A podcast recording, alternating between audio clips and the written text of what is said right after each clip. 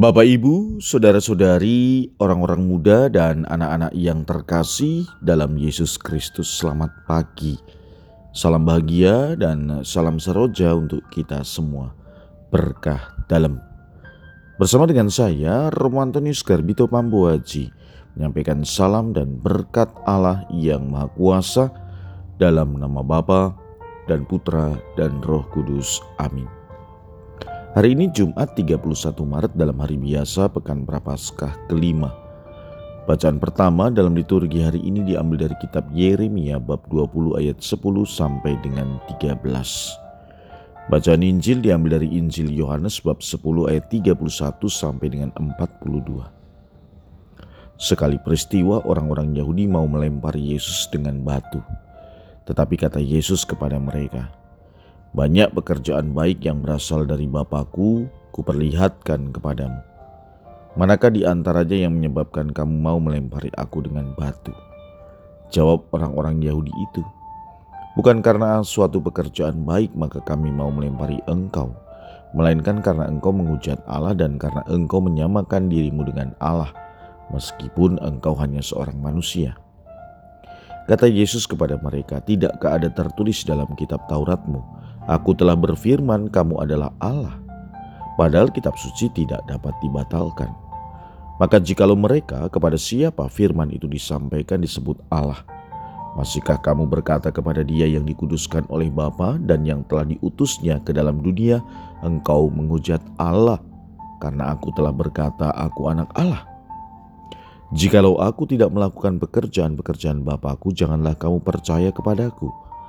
Tetapi jikalau aku melakukannya dan kamu tidak mau percaya kepadaku, percayalah akan pekerjaan-pekerjaan itu, supaya kamu boleh mengetahui dan mengerti bahwa Bapa ada dalam aku dan aku dalam Bapa.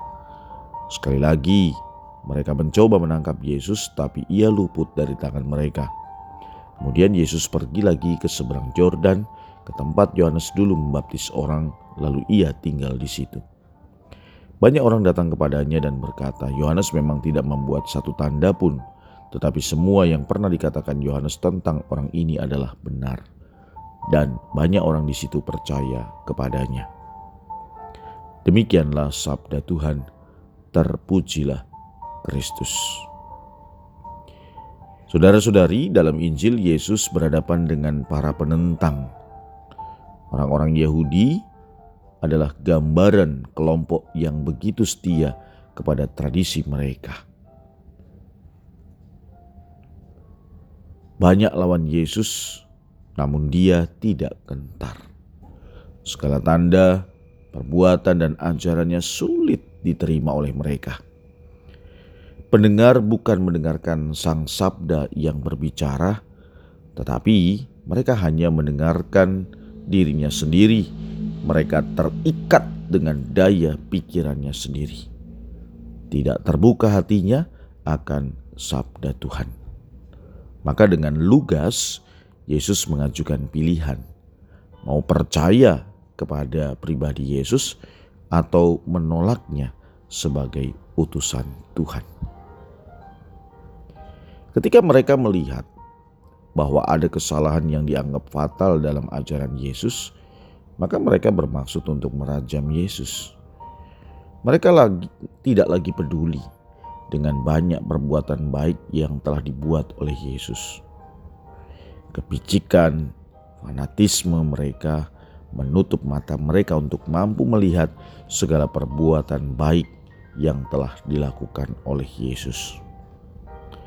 Saudara-saudari, dalam kehidupan, kita kadang-kadang memandang orang lain secara sempit karena perbedaan, ketidaksepahaman. Kita lalu menilai orang lain sebagai pendosa yang harus dihukum. Tidak jarang kita merasa diri paling baik, paling benar, sementara yang lain salah dan keliru. Sabda Tuhan dalam Injil hari ini mengajarkan kepada kita sikap rendah hati dan kebijaksanaan bahwa dalam diri sesama yang barangkali berbeda dan tidak sepaham dengan kita ada banyak kebaikan dan cinta. Marilah kita coba memahami kehadiran Allah lewat sesama di sekitar kita dan jangan cepat negatif thinking terhadap orang lain.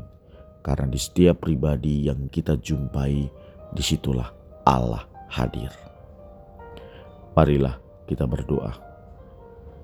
Ya Tuhan, semoga kami semakin terbuka akan terang roh kudus dan sabdamu. Sehingga kami dapat sungguh menerima sesama kami dan menangkap kehadiranmu dalam diri mereka. Berkat Allah yang Maha Kuasa dalam nama Bapa dan Putra dan Roh Kudus. Amin.